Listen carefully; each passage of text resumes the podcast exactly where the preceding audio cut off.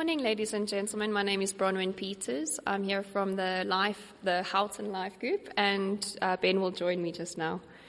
I'm going to be reading from Exodus 32.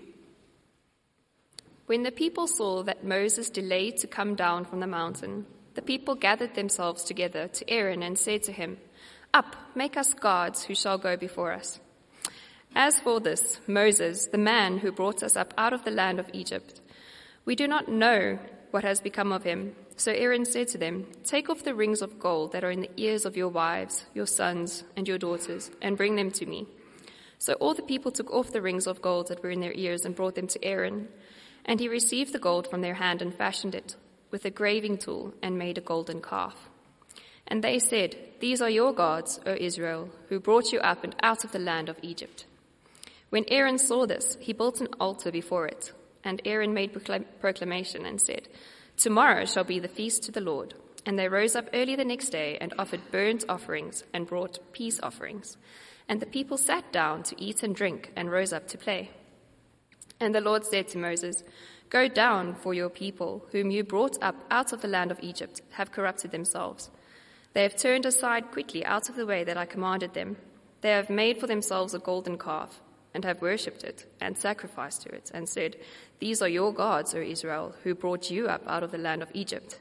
And the Lord said to Moses, I have seen this people, and behold, it is a stiff necked people.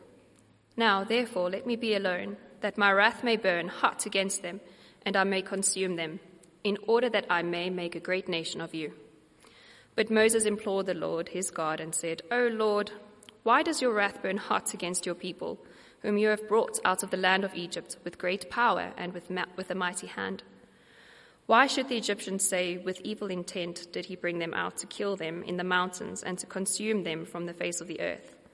Turn from your burning anger and relent from this disaster against your people. Remember Abraham, Isaac, and Israel, your offspring as the stars of heaven, and all this land that I have promised.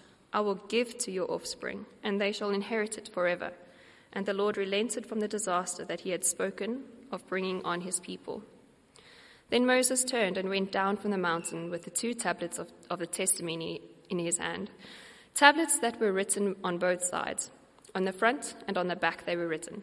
The tablets that were the work of God, and the writing was the writing of God engraved on the tablets. When Joshua heard the noise of the people as they shouted, he said to Moses, There is a noise of war in this camp. But he said, It is not the sound of shouting for victory or the sound of the cry of defeat, but the sound of singing that I hear. And as soon as he came near the camp and saw the calf and the dancing, Moses' anger burned hot, and he threw the tablets out of his hands and broke them at the foot of the mountain. He took the calf that they had made and burnt it with a fire, ground it to powder, and scattered it on the water, and made the people of Israel drink it. And Moses said to Aaron, what did this people do to you that you have brought such a great sin upon them? And Aaron said, Let not the anger of my Lord burn hot. You know the people, that they are set on evil. For they said to me, Make us gods who shall go before us. As for this, Moses, the man who brought us up and out of the land of Egypt, we do not know what has become of him. So I said to them, Let any of, ugh, let any who have got, ugh, let any who have gold take it off. so they gave it to me, and I threw it into the fire, and out came this calf. And when Moses saw that the people had broken loose, for Aaron had let them break loose to the derision of their enemies, then Moses stood in the gate of the camp and said, Who is on the Lord's side? Come to me. And all the sons of Levi gathered round him, and he said to them, Thus says the Lord God of Israel Put your sword on your side, each of you, and go to and fro the gate, to the gate throughout the camp, and each of you kill his brother and his companion and his neighbor. And the sons of Levi did according to the word of Moses. And that day about 3,000 men of the Bible fell. And Moses said, Today you have been ordained for the service of the Lord, each one at the cost of his son and of his brother, so that he might bestow a blessing upon you this day. The next day Moses said to the people, You have sinned a great sin, and now I will go up to the Lord. Perhaps I can make atonement for your sin. So Moses returned to the Lord and said, Alas, this people has sinned a great sin. They have made for themselves gods of gold, But now, if you will forgive their sin, but, but if not, please blot me out of your book that you have written. But the Lord said to Moses, Whoever has sinned against me, I will blot out of my book. But now go, lead the people to the place about which I have spoken to you. Behold, my angel shall go before you. Nevertheless, in the day when I visit, I will visit their sin upon them. Then the Lord sent a plague on the people because they made the calf, the one that Aaron had made. The reading continues from Exodus chapter 34, verse 20, verses 29 to 33. When Moses came down from Mount Sinai with the two tablets of testi- in testimony in his hand, as he came down from the mountain, Moses did not know that the skin of his face shone because he had been talking with God. Aaron and all the people of Israel saw Moses, and behold, the skin of his face shone, and they were afraid to come near him. But Moses called to them, and Aaron and all the leaders of the congregation returned to him, and Moses talked with them. Afterwards, all the people of Israel came near, and he commanded them all that the Lord had spoken with him in Mount Sinai. And when Moses had finished speaking with them, he put a veil over his face. This is the word of the Lord. Thank you to the Houghton Life Group for serving us, young and old. We appreciate you guys. I think um, I should lead us in a word of prayer. Uh, let's pray.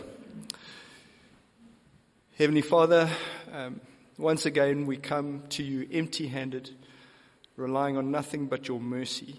And uh, we need you to speak to us, Lord. We desperately need you to speak to us this morning through the word in the power of your Spirit. Show us the Father through the Son in the Spirit, we pray. Amen. The band One Republic sing a song called Connection. Some of you may know it. The song opens like this. These days my waves get lost in the oceans. Seven billion swimmers, man, I'm going through the motions. Sent up a flare, I need love and devotion. Trying to disconnect, thinking maybe you could show me. If there's so many people here, then why am I so lonely? Can I get a connection? So on. This song about disconnection really connected. It's been streamed more than 10 million times. It really resonates with people. Why would that be? Seems we find inside ourselves a deep desire for connection, for love and devotion, as the song goes. We want to know and be known. It is basic to humanity to want connection, to be naked and feel no shame, to be completely open and transparent for who you are and still be loved. We want that sort of connection. But in our lived experience, well, that's a different story, isn't it? In our lived experience, we find often the opposite is true. We want connection, but we're deeply alienated from each other. We want connection, but often all we have is disconnection. Why is that? And why is this desire for connection so universal? Of course, cultures are better and worse at achieving it. But everybody wants it. And yet it eludes everyone to a greater or lesser extent, again, regardless of culture. From ancient times, great thinkers have recognized this problem, this problem of estrangement, alienation, breakdown in relation. It has its roots all the way back in Plato, but in the modern era, Hegel, Kierkegaard, Marx, Sartre, they all see alienation right at the heart of the human condition. If this frustrated desire for connection is common to all of humanity, well, then it makes sense that it's also our basic religious impulse. Connection lies at the heart of almost every religion. This is how one Jewish rabbi describes it. He writes, I always have my favorite example of this guy, Joe, who sits down next to you on the plane and starts asking you questions. What if Joe asks you, So tell me, What's the purpose of religion? I've got time, it's a 10 hour flight. What's it all about? What's the bottom line? As a Jew, it's difficult to answer. I can tell you 613 commandments. I can tell you lots of laws. I can tell you all sorts of details. But you want to boil it down. What's it all about? Well, maybe one reasonable answer to that question is this religion is about making a connection between man and God. Religion deals with a fundamental problem, and the fundamental problem of religion is God is up there, we are down here. How do we make that connection? Our passage drills into precisely this problem. This human reality of separation, alienation, estrangement, breakdown in relation deals with our deep desire for connection. It deals with absence and presence and how we move from one to the other. It deals with all this in the form of a story, an account of events that unfolded in the history of Israel at the base of Mount Sinai. And if I, was to give this story a name, I would call it the fall of Israel. What happened to Israel at Sinai is just a replay, a recapitulation of what happened to Adam in Eden. God created Adam. Adam was completely connected to God, to Eve, to the world around him. He was naked and he felt no shame. God said, This is the good life. This is how you stay connected. He gave Adam complete freedom in this garden paradise. Only this one thing don't eat from this tree. Don't eat from this tree. If you do, you will surely die. You will be utterly alienated. Of course, Adam ate, and he was alienated from God, from Eve, from the world around him. He died the death of alienation on every level. Then, centuries later, God created Israel. He brought her into, into being by dividing the waters. And God is about to give Israel the good life. He's about to hand over complete freedom to the garden paradise, the keys to the city, so to speak, the promised land. Before he does that, he says to Israel, This is how you stay connected. And he gives her the Ten Commandments. We dealt with that a couple of weeks ago. At the top of the list, do not have other gods. Do not make a graven image of anything in creation and worship it. Do not take the Lord's name in vain. Exodus 32 to 34, our chapters for today, explain what happened next. They describe the fall of Israel. The whole nation goes the way of Adam. Of course, at the heart of the story is what the Bible calls sin. It's a word we are familiar with. But in Exodus, that word in this story is a bit of a surprise. In Exodus, the word sin has hardly been mentioned. And the theme of sin has been very muted up to this point. Even at the Passover, it is not loud and clear why Israel needed the protection of the blood on the lintel. Israel has not yet been openly confronted with her sin. That all changes in these three chapters, 32 to 34. There are 11 references to sin. More in these three chapters than in the 30 chapters that came before. It's a major theme. Presence is also a major theme. Just think about when this is all unfolding. What, what's been going on? Chapters 25 to 31 are instructions for the tabernacle. Chapters 35 to 40 are all about the construction of the tabernacle. What is the tabernacle? What's it all about? You remember from Martin last week. The tabernacle is about the presence of God with his people. And so, either side of our passage, you have a bunch of chapters dealing with the presence of God. 15 chapters dealing with the presence of God with his people. Broken right in the middle by three chapters on the golden calf. Three chapters on what exactly? Three chapters on the single biggest threat to the presence of God with his people. And in the middle of those three chapters, so in the middle of the middle, what do you have? You have a dialogue, a dialogue between Moses and God about what? The presence of God with his people. It's a dialogue about connection. How can we stay connected? This story is about the presence of God how it is lost, how it is won again. It's a story about connection. we're going to look at the story through its three main characters Israel, God, and the man in the middle. So the sin of Israel, its nature, its motives, its consequences. Then the glory of God, and then the man in the middle.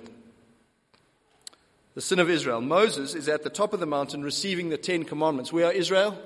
Israel are at the bottom of the mountain breaking the first three. The Ten Commandments haven't even made their way back to the people. The ink on that treaty is not even dry.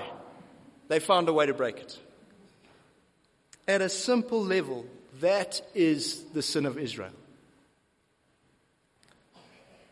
But what's the exact nature of their sin? For that, we're going to have to take a closer look. So, Exodus 32, please keep your Bibles open. 32 to 34, we'll be moving around.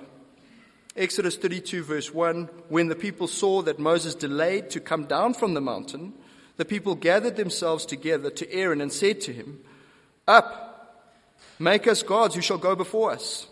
As for this Moses, the man who brought us up out of this land of Egypt, we do not know what has become of him.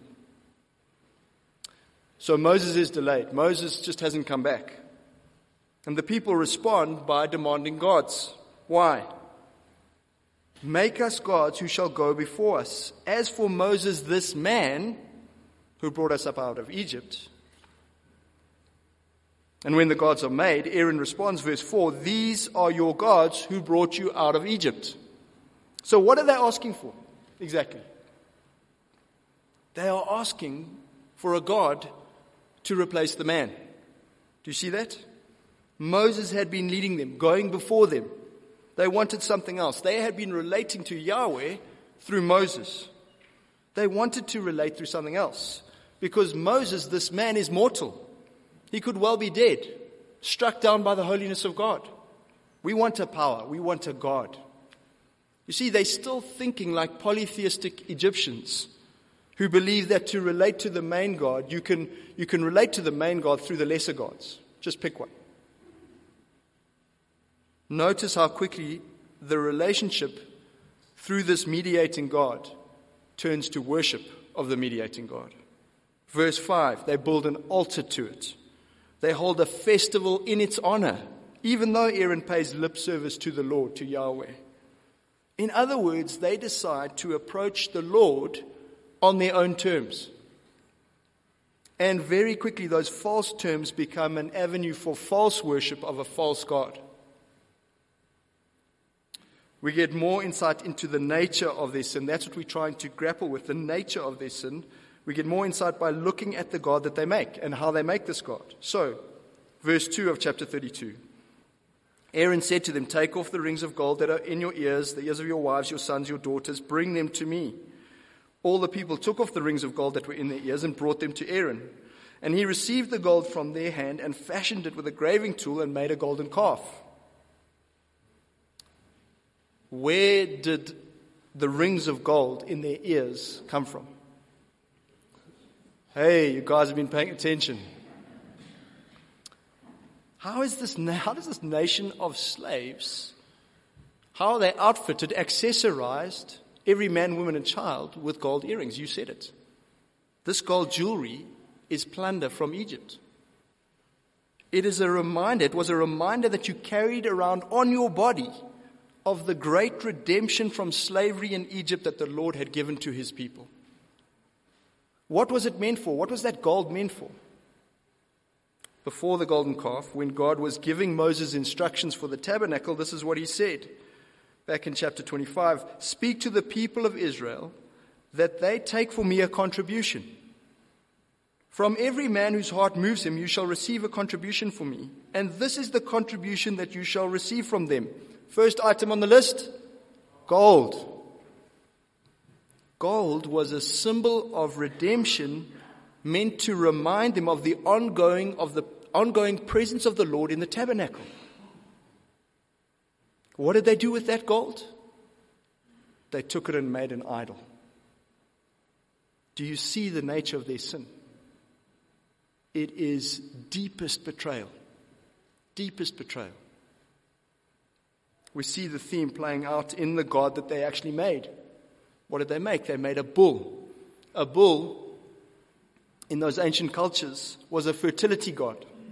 So now it's this bull that would lead them into fertility, the prosperity, the abundance of the promised land. It's no wonder that their festival ended in a sexual orgy. They rose up to play in verse 6. That's a euphemism. Their sin was a deep betrayal, like sexual infidelity in a marriage, on their wedding night. Another piece of evidence fills out the picture. Just before our passage, we read this.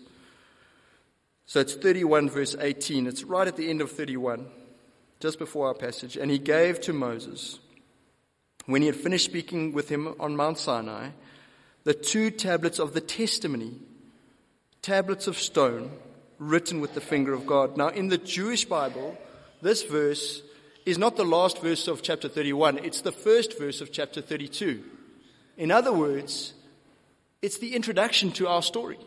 And that's actually appropriate. It, it, makes sense because the whole way through the story, the tablets of the testimony act as a counterpoint to the golden calf. Right? So you have the tablets and you have the calf. Both are mentioned seven times. Both are the product of engraving. Both are destroyed in the end, within a verse of each other. This story is somehow a struggle between the tablets of the testimony and the golden calf. It's either one or the other. You can't have both. What's the nature of that struggle? We get to the heart of it by asking, what are the tablets of the testimony testifying to? They testify to God's covenant commitment to his people by the covenant with the Ten Commandments right at the center, right at the heart, God is binding himself to his people. So in the end, those tablets testify to God's covenant love for his people. They testify to the connection that he has with his people. And that's why Moses shatters the tablets. It's a very visual way of saying that by building this idol, you have broken the covenant. You've broken the connection.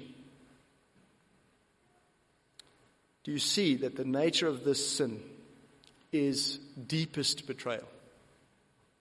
It's an act of infidelity that breaks the deepest of all relationships, the covenant relationship. One final piece of evidence just brings it all together for us. The Ten Commandments, the tablets of the testimony, two tablets. Commandments 1 to 5 govern the vertical relationship between man and God. Commandments 6 to 10 govern the horizontal relationship between man and man. It goes deeper than that because Commandments 1 to 5 are actually in parallel with Commandments 6 to 10. So that 1 is the equivalent of 6, 2 is the equivalent of 7, and so on. What Commandment 1 is in our vertical relationship with God, Commandment 6 is in our horizontal relationship with each other. Are you with me? Which commandment did Israel break? The most obvious answer is the second commandment. Do not make a graven image of anything in creation and then worship it. What's the parallel, parallel commandment on the second tablet? Number seven. Do not commit adultery. That's why when the prophets talk about the golden calf, they talk about it as an act of adultery. It's not just a metaphor they pulled out of thin air. It's straight out of Exodus. It's straight out of what happened in the history of Israel. This great act of infidelity. So the nature of Israel's sin is betrayal. And the nature of the betrayal is adultery. It's a breach of the marriage covenant, that most intimate and solemn of human connections. That's what Israel did to God on their wedding night. Of course, it only compounds their sin that they didn't even recognize it as sin. The sacrifices that they were offering to Yahweh through this golden calf didn't include a sin offering. And when Aaron is confronted with his sin, he follows after his father Adam. He evades, he abdicates, he shifts the blame. The idol just jumped out of the fire. You were right to laugh. You're right to laugh again. It's the madness, the folly of sin. The idol just jumped out of the fire. It was the people you gave me. They made me do it. Sound familiar? This woman you gave me. She made me do it. It's no wonder the anger of Moses burns hot. It's no wonder Moses said to the people, You have sinned a very great sin. Do you hear the gravity of what he's saying? And now we have to think about this. That's what you and I do whenever we place our trust in something or someone other than God Father, Son, and Holy Spirit. Whenever we show by our words, by our thoughts, by our deeds, that we love something more than God, Father, Son, and Holy Spirit. Is that how we are thinking about our sin? Is sin about breaking rules? Or is it about breaking trust and betraying the love of one who has loved us so faithfully? Puts our sin in a whole new light, doesn't it? That's the nature of sin, deepest betrayal of covenant love. We look now at the motives. What motivated the people to sin such a very great sin? The first motive is fear. Just listen to how the people responded after the Ten Commandments were given to them back in chapter 20. Now, when all the people saw the thunder and the flashes of lightning and the sound of the trumpet and the mountain smoking, the people were afraid and trembled, and they stood far off and said to Moses, You speak to us, and we'll listen, but do not let God speak to us, lest we die. It seems that same fear is how they interpret Moses coming late off the mountain. They seem to assume that the holiness of God has killed him. And so they want a God to replace this man, Moses, this man, this mortal. They make the golden calf. In fact, that word translated golden, it's ambiguous. It can also be translated mask. They make a masking bull. It seems like the idol was some kind of golden bull's head mask. And the mask, what does the mask do? The mask acts as a kind of disconnection, a barrier. It's there to protect them from direct connection with the Lord. It's a kind of a heat shield. So fear is one motive.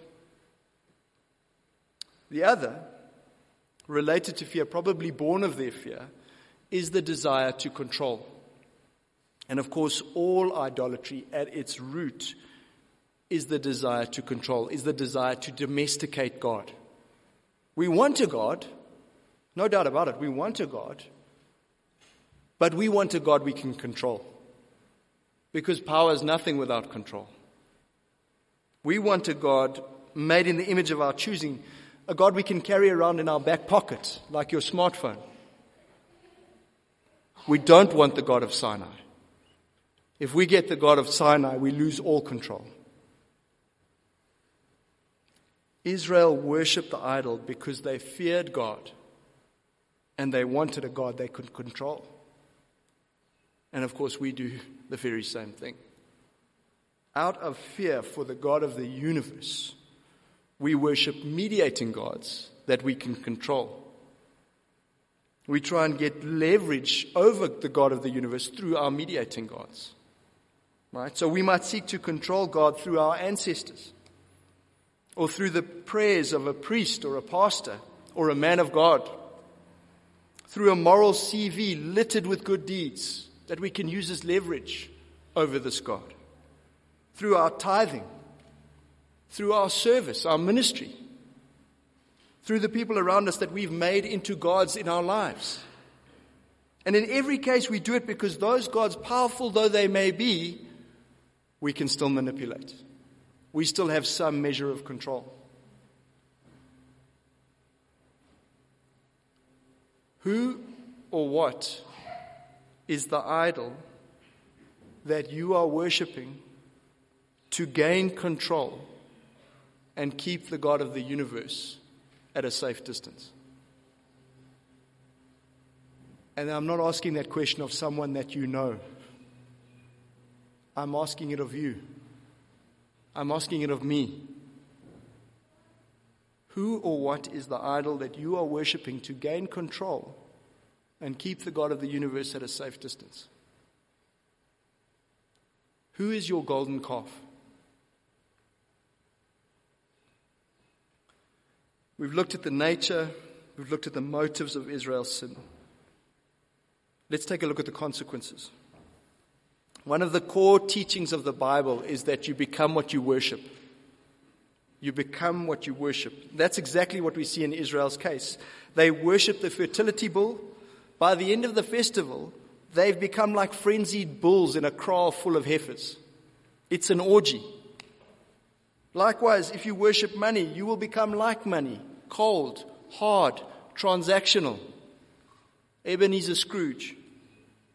They degraded themselves and they degenerated into what they were worshipping. What are we worshipping? What are you giving your life to? If it is not the Lord Jesus Christ, are you sure you want to become a sad, counterfeit, miniature model of your idol? Because that's where all worship ends. The second consequence is judgment. And as is so often the case in the scriptures, the Lord's judgment is simply giving us over to our hard hearted desires, giving us over to what we want, what we insist on. If we insist and we insist and we insist and we are a stiff necked people and a hard hearted people and we want, eventually the Lord says, Your will be done. The people wanted distance, and distance is what they got. Look at Exodus 32, verse 7. And the Lord said to Moses, Go down, for your people, whom you brought up out of the land of Egypt, have corrupted themselves. Can you hear the distance? Your people, the ones you brought up, the Lord wants nothing to do with them. And his justice demands that in the end, they be utterly God forsaken 32 verse 33, but the Lord said to Moses, whoever has sinned against me, I will blot out of my book. If the people get what they deserve, distance will grow into complete absence. And that is the fate for some of them. Moses forces the people to drink the idol. He wants to show them the true value of their God. It's going to pass through their bodies as urine. That's what it's really worth and then to remind them that this is a question of allegiance or betrayal, he stands at the gate of the camp and he calls out, Who's on the Lord's side? Who is on the Lord's side? It's a stark question for us here this morning. The Levites come to him, they move through the camp and kill 3,000 Israelites, probably those who led the betrayal. And here we see that final separation, as it was for Adam, so it is for Israel final separation, final disconnection is death. If God gives you the distance you want, it ends in death. The nature, the motives, the consequences of Israel's sin. I'm going to just summarize very quickly, try and pull it all together for us. The sin of Israel was adultery, a betrayal of the very worst kind, a betrayal of the covenant love of their God. It was motivated by an unhealthy fear, a desire to control God rather than to worship Him. It ended in degradation, disconnection, and death. That's the sin of Israel. That was the sin of Adam. That is our sin, if we're honest. How does the Lord respond? We come now to the second point the glory of God. Take heart. In the words of a famous bishop, the first point was by far the longest. Take courage. The glory of God. As is so often with a crisis in our lives, a crisis brings your true character to the fore, doesn't it? Well, this crisis brings out the true character of God in two ways. The character of God is in Exodus and throughout the scriptures, the character of God is synonymous with his name and his glory. So, putting it another way, the glory of God is the revelation of his perfect character.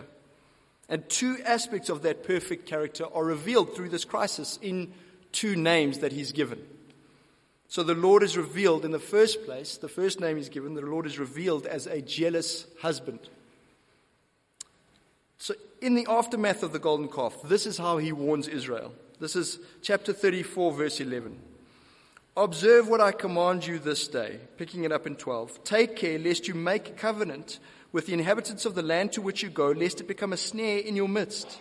You shall tear down their altars, break their pillars, cut down their asherim, for you shall worship no other God. For the Lord, whose name is jealous, is a jealous God.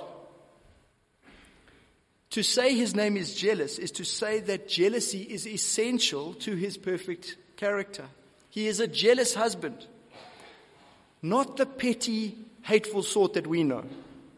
That bully in the white vest, not that guy. This is the perfect, righteous jealousy of the Lord. He's not willing to share his bride with another. He's fully opposed to false worship in the life of his people. Fully opposed. He wants their full affections. He wants their full devotion. He wants their full love and loyalty. He's given them no less of himself. And so he wants that in return. Are we realizing that? Are we understanding that God wants our total, undivided loyalty? He's not happy to settle for half your attention for half of a Sunday morning. He wants all of you, 24 7. And if we are lukewarm, if our worship is divided, in the end, He'll give us what we want and He'll spit us out of His mouth. The name of the Lord is jealous. Thanks be to God, He has another name in our passage. 34, verse 6. The Lord passed before Moses and proclaimed, The Lord, the Lord, a God merciful and gracious, slow to anger, and abounding in steadfast love and faithfulness, keeping steadfast love for thousands, forgiving iniquity and transgression and sin.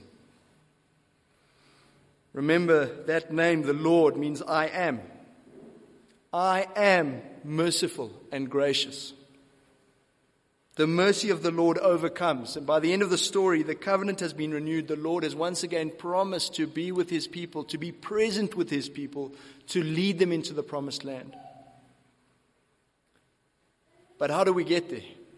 How do we get from whoever has sinned, I will blot out of my book, to the Lord, the Lord, gracious and merciful? How do we get there? Thirdly, the man in the middle. Moses is very much the middleman throughout the story. I'm sure you picked that up. He comes down the mountain as the instruments as the instrument of the Lord's anger in shattering, smashing those tablets. He comes down the mountain as the instrument of the Lord's judgment in leaving, leading the, the Levites in execution. He comes down as the instrument of the Lord. But he also goes up the mountain as the representative of the people. Exodus chapter 32, verse 30. The next day, Moses said to the people, You have sinned a great sin. And now I will go up to the Lord. Perhaps I can make atonement for your sin. So Moses returned to the Lord and said, Alas, this people have sinned a great sin.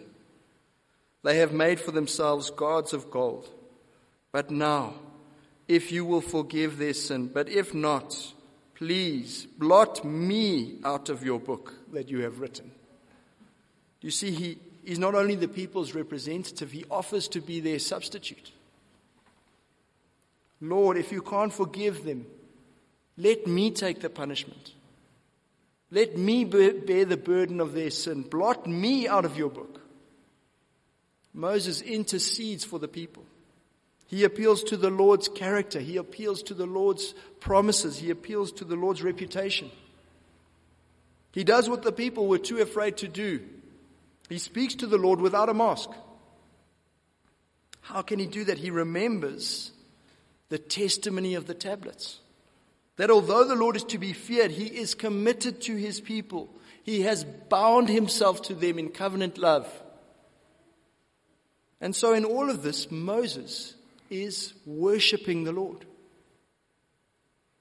He becomes like the Lord. He glows with the glory of the Lord.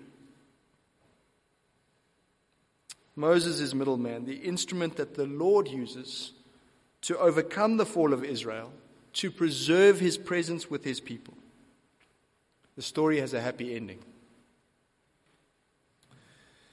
But, and you were anticipating a but, but comes in chapter 34, the part that I never read. You can pick it up in verse 36. The Lord, I am merciful and gracious slow to anger, and abounding in steadfast love and faithfulness, keeping steadfast love for thousands, forgiving iniquity and transgression and sin, but who will by no means clear the guilty, visiting the iniquity of the fathers on the children and the children's children to the third and fourth generation. That but is why Moses could not stand in for the people and atone for their sin. That but is why Moses himself would die outside the land. That but is why the fall of Israel would play itself out over and over and over again in a long, tired string of sequels throughout their history. That but captures the deep seated tension between the jealousy of God and the mercy of God that simply is not resolved in our story. By now, I'm hoping that because we've spent so much time in Exodus, you know there's only one place that tension can be resolved. And that place is the cross of Christ. That is the only place the jealousy of God and the mercy of God can hang together. And they do hang together in the person of Christ on that cross. There, the Lord pours out his full opposition to our idolatry. Jesus bears the full jealousy of God. In final separation, in final disconnection, he is blotted out. And so there he wins atonement. The cross is also the mercy of God because by it our sin is forgiven and the presence of God is secured forever. Here's the Apostle Paul. Since we have such a hope, we are very bold, not like Moses, who would put a veil over his face so that the Israelites might not gaze at the outcome of what was being brought to an end. But their minds were hardened. For to this day, when they read the Old Covenant, that same veil remains unlifted because only through Christ is it taken away. Yes, to this day, whenever Moses is read, a veil lies over their hearts. But when one turns to the Lord, the veil is removed. Now the Lord is the Spirit, and where the Spirit of the Lord is, there is freedom. And we all, with unveiled face, beholding the glory of the Lord, are being transformed into the same image from one degree of glory to another. The face of Jesus is unveiled, unmasked. We can behold the glory of God without a mask. Whenever we turn to Him, that veil is removed. We can be naked in the presence of God and no longer feel any shame because of our Lord Jesus Christ. We can behold the glory of God in the face of Jesus Christ and live.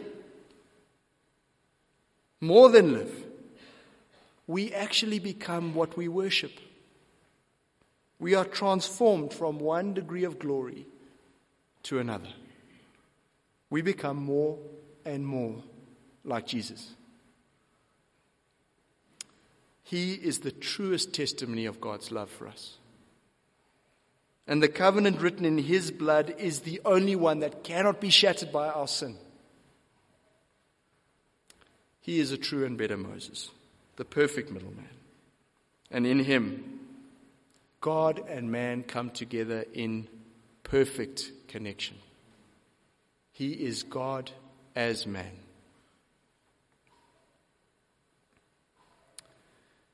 And so in Jesus, we have at last what we all long for so desperately an unbreakable, an unbreakable connection with God. an unbreakable connection with each other, by the way. If my connection with you depends on my mood, my temperament, my character, how my morning's going, that is a very fragile connection. That thing is going to be dropping all the time. But if my connection with you depends on Jesus Christ, then it is an unbreakable connection of pure love. He is the end, the end of alienation and separation and estrangement and disconnection.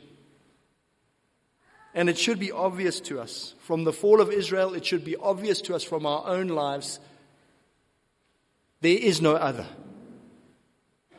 I am the way. No one comes to the Father but by me. Jesus is the way. Any other way is an idol. Idols end in death, permanent disconnection. Let's pray.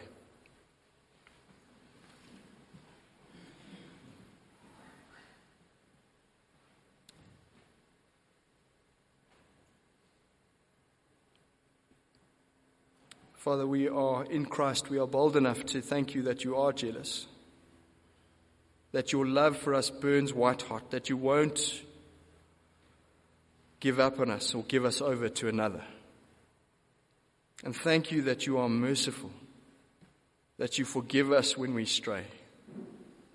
Thank you for the cross of Christ where your jealousy and your mercy embrace. Thank you that your presence is secure, that we can see your glory in the face of Jesus Christ.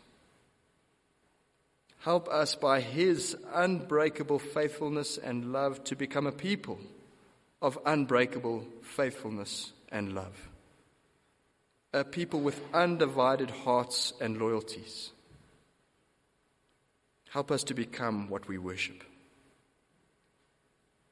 We pray in the name of Jesus and on the merits of his character alone. Amen.